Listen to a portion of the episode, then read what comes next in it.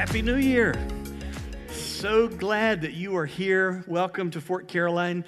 My name is Ricky. I'm honored to be the lead pastor here. If this is your first Sunday with us, we are humbled that you would kick off your new year in this way.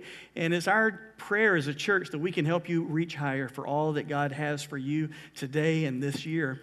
And uh, we're starting a new series, as you can see, called Just Around the Corner. And I felt led to, to share this in the first three weeks of January to help you get this year off to a great start. So often I talk to people who feel a little down and a little discouraged about the struggles that they're facing. Uh, sometimes people are struggling with being all that God wants them to be and living like Jesus wants them to live. And they say, I just don't know what that looks like for me. And so I want to help you by sharing a message in a couple of weeks that just shows us how we can put some of the past behind us and live for Christ today like he would have us to, and to find the purpose that he has for our lives. And then other times I meet people who are struggling with a lot of hurt. You know, we live in a world where people are hurt. And often those hurts don't just come through the struggles of life. They can come through the relationships that we have. And often we struggle because we, we can't seem to forgive how us, another person has hurt us. And we carry that baggage into our everyday life. And it, it poisons our relationships. It poisons our attitude. It steals our joy.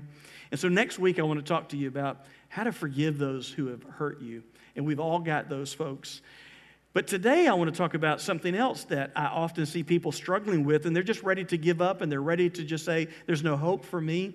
And they don't realize that they don't need to give up because what they're looking for is just around the corner, and that is to find freedom from financial bondage. This is a great sermon to preach right after Christmas, right? You know, whenever you racked up the credit cards and uh, you spent all that money at Christmas, and you're still paying for Christmas twenty seventeen, and now you're paying for twenty eighteen, and now you're getting ready for twenty nineteen's Christmas. And often people are struggling financially, and they just don't know what to do to get out from under that. And that can also poison every day of your life and hurt your relationships. It can hurt marriages when a husband and a wife are feeling the tension in their home over their financial struggles. It can hurt whenever we can't give like we want to give to good people or to good causes. And it can put a lot of strain, but it doesn't have to be that way. Today I want to talk to you about finding freedom from financial bondage. And so yes, this is a message about money, and I just want to go ahead and throw that out there right there at the beginning, because some of you are going, great, I could have slept in today. You know, he's talking about money. That's all this church talks about. Well, that's just not true. And uh, in fact, I hope you understand by the end of this message, I don't, I'm not talking about what we want from you today. So you can loosen that vice grip on your wallet. You know, ladies, you can not have to clutch your purse throughout the whole sermon. I'm not asking anything from you. This message is about what I want for you. This church isn't about what we get from you. It's about what we want for you. And we want for you to experience financial freedom and blessing. And of course, I know that there are people who think that this is not a topic for today. You know, you shouldn't talk about people's finances in church. And I get why they feel that way. There are a lot of bad things that have been done in the name of Christ or in the name of religion where people have been used or abused only for their money. But that is not who this church is. You know, you're not ever going to hear me asking you to take a special offering so that I can have a sixty-five million dollars private jet to do the Lord's work. It's just not going to happen. You're not in a church where when you put money in the offering plate, you don't know where it goes and how it is spent. This church adopts a budget that you adopt, you vote on and approve, and then we have to manage it every month. And I go before a group of church members called our finance team, and I give an account to them of how much has come in and where it's spent and all the line items. If you ever want that budget, call the office, and you can get a year-to-date budget of how much has come in and where it has been spent. We even open our books up every year to an accounting firm for an annual audit, and we have never received anything other than a clean, unqualified opinion. In fact, our auditors last year said, we don't have any suggestions for you guys to improve. There's nothing we can say to this church that will help you be better stewards and more transparent with what your people are entrusting you with. Well done. If, amen. Give God a hand for that. In fact, they, they made the statement almost every year now for the last ten years. They say, we deal with businesses, for-profit, and we deal with nonprofits. Most of them are much larger than this church is, but you are the example we use to all of them of how finances should be handled. So, so listen, we don't make any apology at Fort Caroline because we're a generous group of people, but we're transparent. We're, everything is out in the open because we're doing a good work in our community and around the world. But I know that if you ask the average unchurched person in our community, why don't you attend church? They'll have several reasons. Uh, one of those could be the sermons are boring. Don't say amen there. Sometimes they'll say, well, I just don't go. The sermons are boring. I don't. I just don't believe in organized religion. Or people will say the reason they don't go to church is because all those people are after is your money. In fact, I won't call any names, but there's some people in this room who have said to me that before you became a follower of Jesus Christ, that was one of your main reasons of why you didn't come to church. And of course, you came to church, met Jesus, and you realized that was just not true of every church. But here's what I'll tell you about this message, Finding Freedom from Financial Bondage. We believe that money is a spiritual issue for those of us who are followers of Christ. Money is a spiritual issue. No one in this room would argue with me this morning if I said Jesus needs to be first in every area of our lives. So I could have started this message series by talking about putting Jesus first in your relationships. If you're a married family, here's what that looks like uh, in your marriage. If you're single and dating, here's what that looks like for you. If you're a child and how you relate to your parents, here's what it looks like to put Jesus first in your life. It's a spiritual issue. I could have started this year by talking about our work relationships and how that we need to reflect the love of Jesus and the values of Christ, even in our workplace or at school. And no one would have argued with that. But listen, your finances are a reflection of your life. That you invest your life in pursuits and you are rewarded and and. paid as a result of your work. And so your finances are a reflection of your life. They're your life monetized. They're your time turned into dollars. And some of you say, yeah, dollars. Very few. But that's your life. And we believe there's no dichotomy as followers of Jesus between spiritual and secular. That no, Jesus is Lord of every aspect of our life, every moment of every day, including our finances. Money is a spiritual issue. In fact, it's printed on your money, in God we trust. So I think right there, uh, Exhibit A, money is a spiritual issue. It's what we do with it that makes the difference. And we as followers of Jesus want to be found good stewards of what he's given to us. So if you're finding yourself struggling with financial bondage, I want to give you three principles that will help you find freedom. And for many of you, you, you've already gone through what we call Financial Peace University. It's a class offered by Dave Ramsey. And uh, our church went through this as a congregation a couple of years ago in the Unleashed campaign. How many of you went through Financial Peace University during those times? Look at all those hands. That's awesome. I asked the same question at the eight o'clock traditional service, and several hands went up. And so for some of you, this is going to be a refresher course. Because here's the thing about Financial Peace University, that you always work the plan.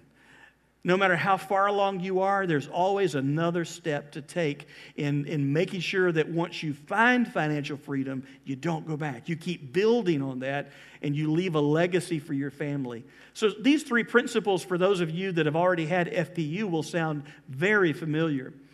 But if you haven't gone through F P U, Financial Peace University, or if you weren't here during the Unleashed campaign a couple of years ago, this will be new for you. So principle number one, money is a powerful force. Principle number one, money is a powerful force. You know, money is, is something that enables you to do good or to do bad. But either way, it is a powerful force in all of our lives. The way God wired the world, money is a necessary part of existence Always has been in some form or the other, and always will be. Now, there are a couple of extremes that we need to avoid when we think about money. The first false statement that sometimes people will make is money, or having money, is a sign of God's blessing, and poverty is a sign of His displeasure. That's not true. That is a lie. To say that money is a sign of God's blessing always, or that poverty is a sign of God's displeasure always. You can't make those blanket statements. As a matter of fact, I know and you know examples of people who have lots of money, but they didn't get it in a good or godly way. Have you ever heard the phrase ill-gotten gain? There are a lot of people who have what they have because they defraud other people, they steal from other people, they abuse and use other people. And so, yeah, they get rich off the backs of others. That's not a sign of God's blessing in their life. That's just a sign that they have manipulated their circumstances in such a way to make money. Now, of course, we also know people who do have money, whether it's, you know, what you would consider an average income, or maybe they're extremely wealthy, and they got it the right way. They worked hard and they did things well with wisdom, and yes, the way God has wired our world, they have been blessed. And then on the other extreme, you can't look at all poor people and say, they must be doing something wrong. God must not be pleased with them. That is why they're poor. That is what you will hear many television preachers preach today. That is not in the Bible. That is not true. Some of the most godly, Christ-like people I have ever met in the world live in other countries, and compared to America, they are poor. No, not really compared to America. They're just poor. And they are some of the best people you will ever meet in your life. And often when I go to see them, I am convicted of my need to be a better follower of Jesus, to get my priorities right. So you can't look at another person and say that they're poor because they're not doing what God wants them to do. There are all kinds of circumstances in our world that create poverty. And Jesus said, the poor you will always have with you. It's always going to be a, a tension that we have to manage, and, and something we have to always look at. But the reason I say this and highlight this false idea is because some people think, I'm doing great, I must be doing fine as far as God's concerned, and that's not true. But some of you may be struggling and say, maybe I'm not a good Christian. Maybe, maybe God's not pleased with me. Maybe God just doesn't trust me with stuff. And you start beating yourself up as a result of that, and that is not true. That is a lie from the devil. He's the accuser of the brethren, and you need to not accept that. You need to reject that. If that was true, this statement, then why would Jesus say in Matthew chapter nineteen, verses twenty-three and twenty-four, truly I say to you, only with difficulty will a rich person enter the kingdom of heaven. Again, I tell you, it is easier for a camel to go through the eye of a needle than for a rich person to enter the kingdom of God. Jesus says it's not always blessed to be rich.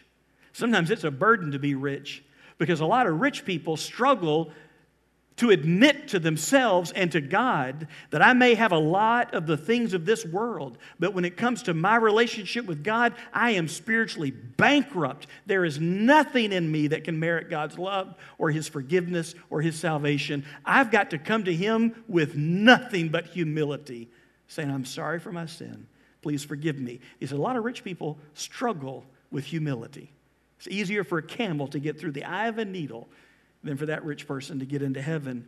And if this statement, money is a sign of God's blessing and poverty is a sign of His displeasure, is true, why would the Bible say, say in Proverbs chapter twenty-eight, verse six, better is a poor man who walks in integrity than a rich man who walks in crooked ways? The Bible says it would be better for you to be poor with your integrity intact than to have a lot of wealth and to be a crook. Now, most of us would rather be rich and have our integrity, you know, if we have to choose. But when God looks at it and He says, okay, here's a poor person, but you know, that poor person's a good person. They're honest, they're decent, they're hardworking. Here's a rich person who's a crook. Better to be this person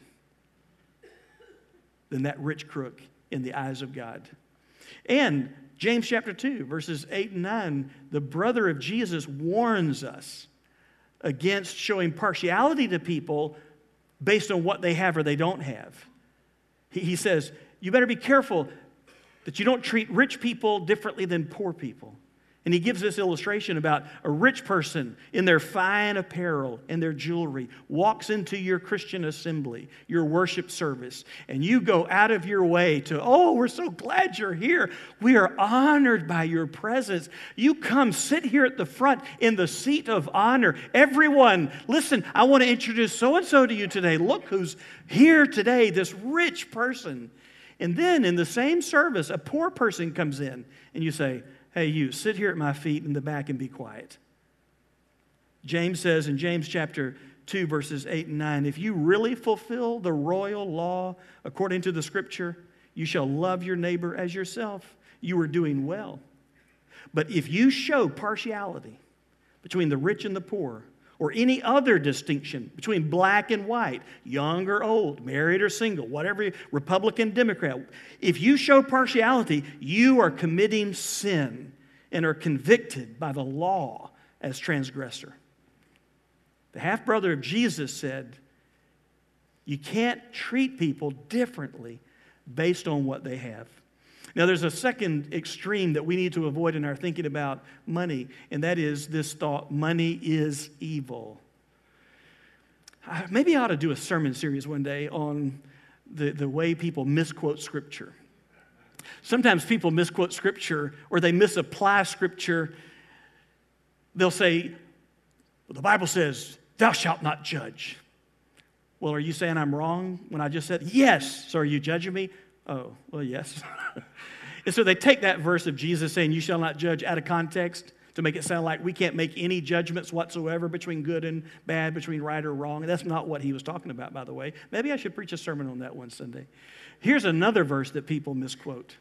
They'll say, the Bible says money is the root of all evil. You ever heard that? You ever heard anybody say that? That's not what the Bible says. What does the Bible say? Thank you very much. It's the love of money. First Timothy chapter six, verse ten, Paul writes, for the love of money is a root of all kinds of evil. It is through this craving that some have wandered away from the faith and pierced themselves through with many pangs, many problems, many afflictions, many troubles. That people mess up their lives when they love money to the point they'll do anything to get it. They'll compromise their values. They'll hurt other people. They'll put God on the, the back bottom shelf, and they love money more than they love God. The Bible says if we love anything or anyone more than God, that something or someone has become an idol. And God said in the Ten Commandments, thou shalt have no other gods before me. He must be first in our lives.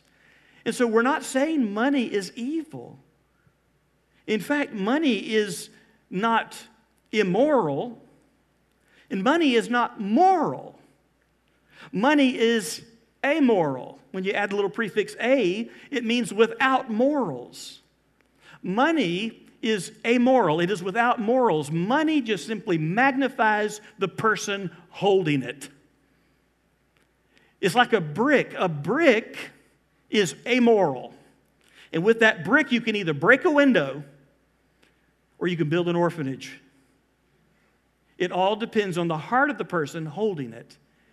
And money is not the root of all evil. It is the love of money that is the root of all evil. Money is amoral. It's what we do with it. If, if you have a lot of money and you're a jerk, you just now have more and bigger opportunities to be jerky. Whatever that, that's not even a word. But that'll work for the moment. And so, so we need to avoid this idea that money is evil. Now, the first principle is money is a powerful force. The second principle is money expands and limits our opportunities. And we, we all know that is true, that, that money can expand your opportunities, but it can also limit your opportunities. It's all in how you use it. It's what you do with that money. In fact, many of us see that if we have more money, we have more opportunities to do good with that money. And doing good doesn't always and only mean giving to the church. I know that's what we automatically think of. Oh yeah, he says when I have more money, I need to give more to the church. Here's what I'm talking about. When you have more money, you have more opportunities to do good for your family. You got kids, you have more opportunities to take care of them, provide for them, educate them, get them off to a great start, give them a good home environment.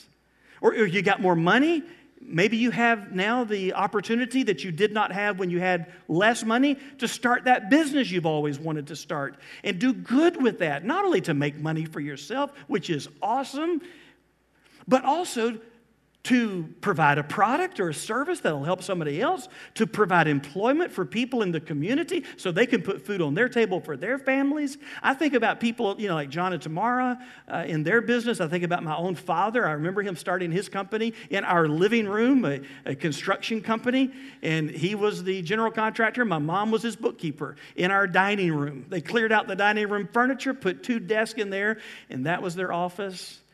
And I asked him that first year after he started his company, how do you feel? He said, Ricky, it's weird. I work harder, get paid less, and feel so much better. He said, I love what I do. And I think about over the years how many people he has employed, how many people he has helped. That is a good thing to do. That the more money you have, the more opportunities you have to do good, to help a family member, to help a friend, to start a business, to invest in someone in the community. And yes, of course, to help God's people do God's work in our world.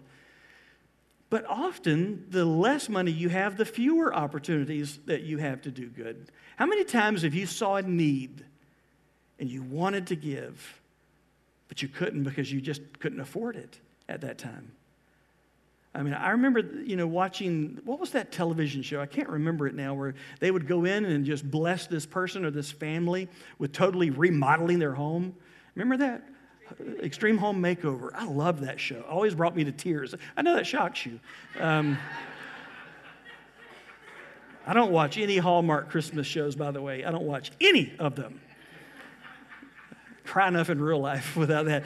But I love that show, and I would sit there and think, now that's what I'd do if I had more money. Man, I would help people. I want to bless people. And I think probably some of you have been that way. Think, man, if I just had more money, I could do so much good. Here's why we need to be careful with how we use our money. Often we don't have the ability or the capacity to do more good because we have made choices that limited our ability. We went into debt. And now that we owe money, that money is accounted for. We, those dollars are no longer mine. I have to do what I have to do with them to pay off my debt. Proverbs chapter twenty-two, verse seven puts it this way. The rich rules over the poor, and the borrower is slave to the lender. When you borrow money, you now are indebted to that lender. You're essentially enslaved to that lender. I can't now do with these dollars what I want to do because they have a new master, MasterCard. And, and I have to obey. I can't do whatever I want to do. I got to do what MasterCard or American Express or Visa or General Motors or Ford or whoever. I've got to do what they say because I'm indebted to them. And, and there's this debtor, there's this slave master relationship that has been created. Now, we also know how that feels in more personal experiences. Have you ever loaned a family member or a friend money? Don't raise your hand. Don't say yes, especially if they're in the room. Uh, and they didn't pay you back? Or they're behind in paying you back? That sure makes Thanksgiving different, doesn't it? When you're sitting across the table looking over that turkey to the turkey that owes you money, and they haven't paid you, and they're four months behind, and they said they wouldn't get behind. And you don't say a word, they don't say a word about it, but the tension is in the air. And if you're the one who owes that money back, you feel it certainly. In fact, Bankrate dot com did a survey, and they said fifty-seven percent of those polled have seen a family or other relationship end because of loaning money to each other. And they said sixty-three percent of people polled have seen someone skip out on repaying a family member or a friend. whenever you are indebted, it creates a different relationship between you and the person you owe the money to. And as followers of Jesus, we need to be reminded of Proverbs twenty-two seven, the rich rules over the poor, and the borrower is slave to the lender. When, when someone else's name is on the money that we have, it is no longer ours, and our opportunities are now limited because we made choices. I chose to do this, which now means I can't do that. And we have to recognize the principle that money expands and limits our options. And then the third principle is this: money must be managed. Money must be managed. Now, in church world, you often hear the word steward or stewardship. And that's where we get the idea from for stewardship. It just literally means to be a manager. That as a steward, you're not an owner, you're just a manager. That all that you've been given is on loan to you. And we know that the Bible says you brought nothing into the world and you will take nothing out, according to the book of Job. And so that's, that's exhibit A, that you are not an owner of anything. You didn't bring anything into this world, and when you die, you're not taking anything with you. So everything you have, where did it come from? It came from God.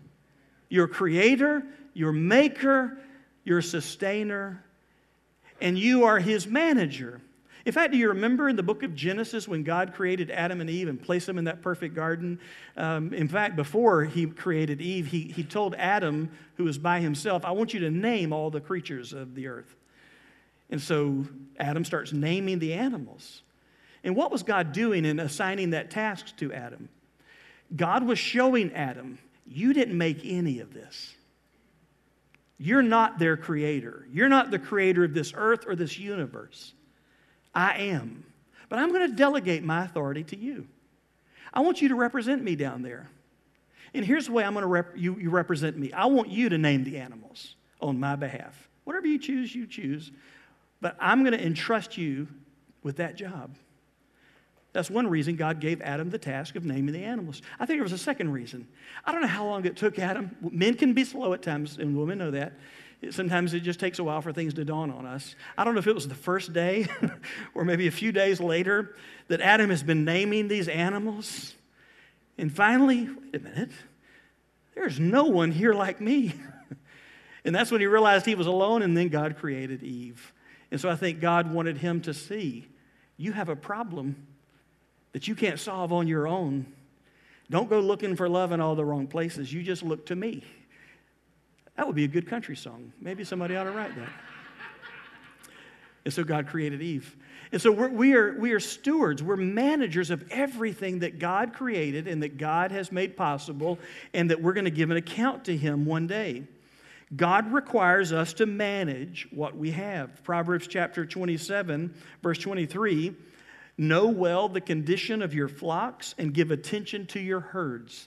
Now, that may not speak to you. You may not say, that's now my new life verse. Because, you know, we just, we're not an agrarian society anymore. But in that day, they understood what that meant. These are not pets, these flocks and herds. This is my livelihood.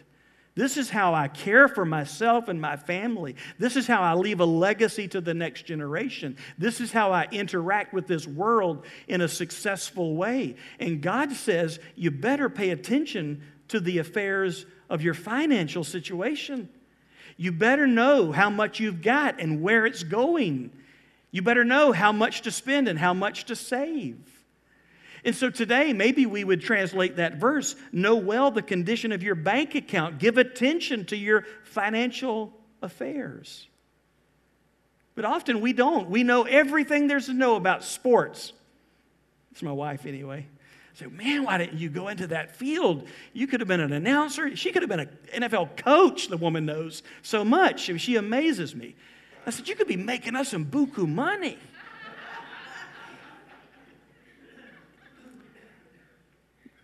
But there are people that know everything about sports. There are people who know everything about, you know, politics. There are people who know everything about the latest movie or, or the book trilogy, and they know all the characters and the plot lines, and they can't wait for the movie. There are people who know everything there, almost there is to know about their, their vocation, and their experts and their pros. And then when it comes to their finances, they have no clue. Don't know how much they're making, don't know where it's going. In fact, they, they even make that statement, where does our money go? They have no clue.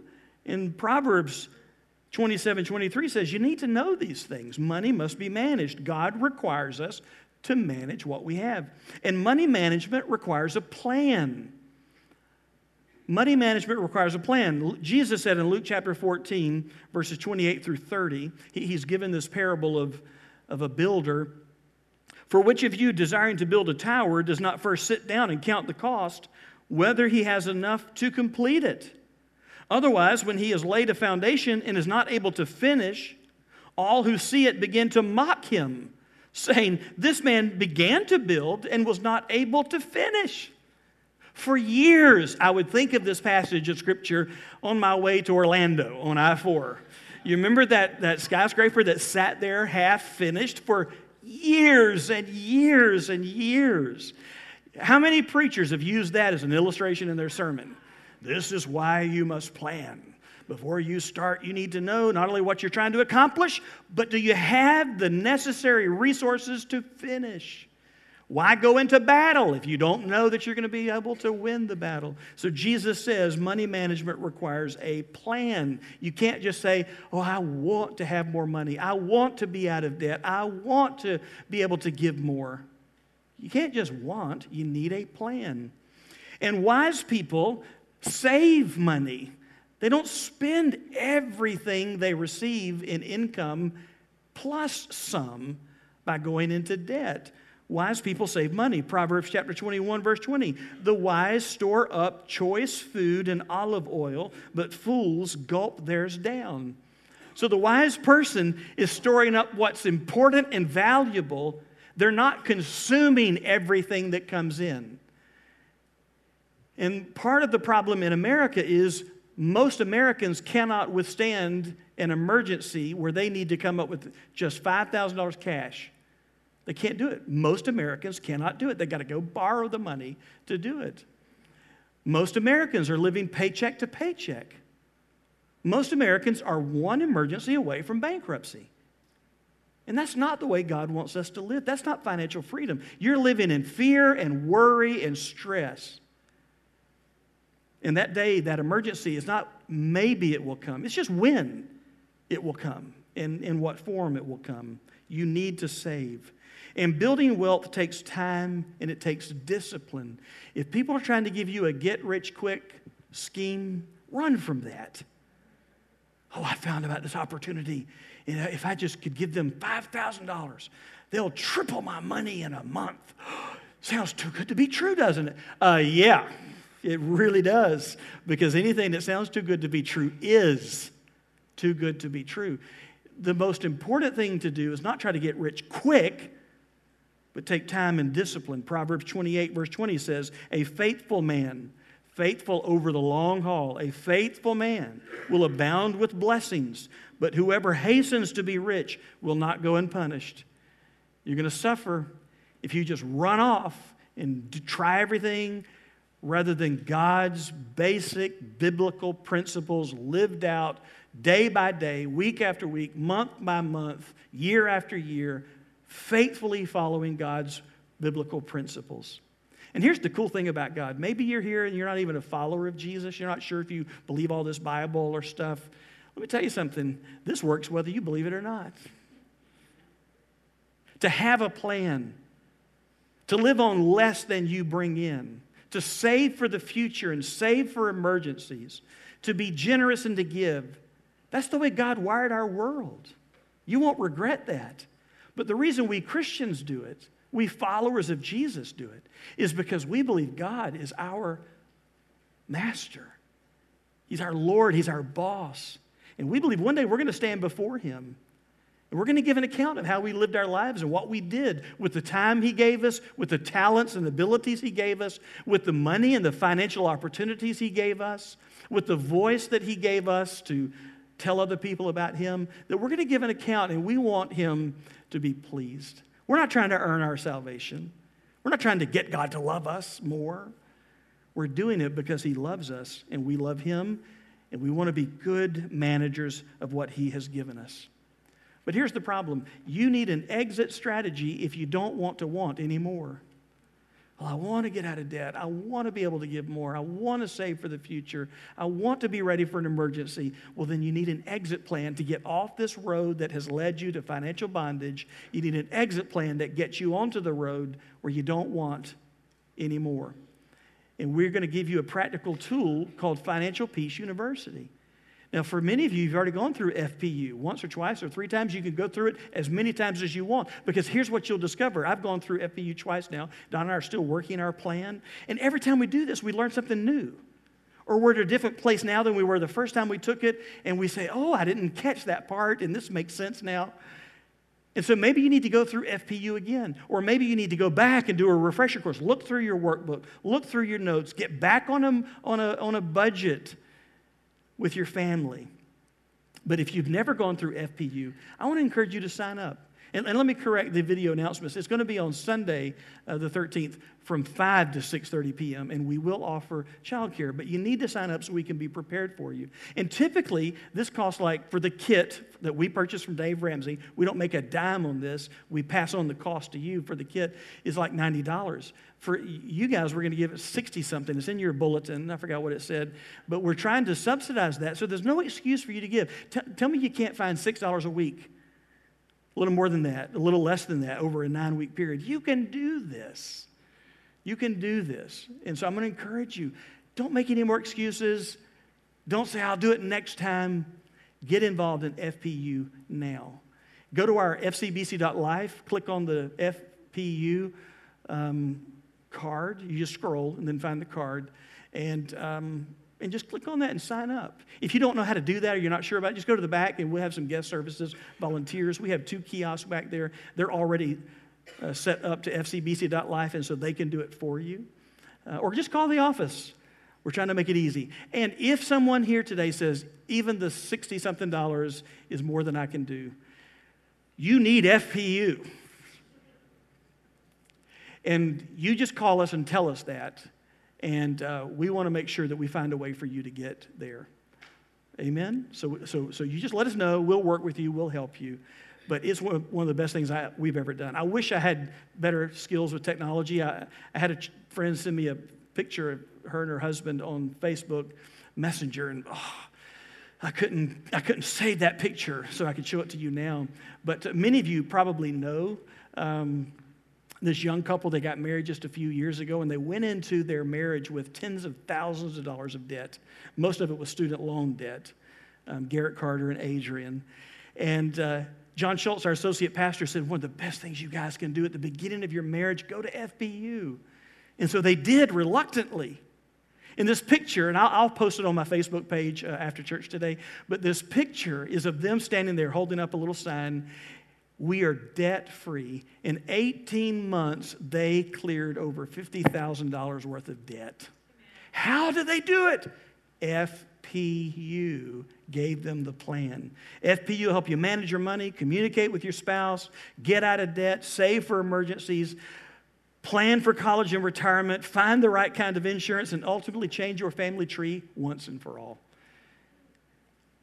Financial peace and freedom is just around the corner. Sign up for F P U. Let's pray together. With your heads bowed, your eyes closed, maybe this morning you need to make a commitment. You're going to sign up for this class today. Others of you, you've already done that, but you need to rework the plan.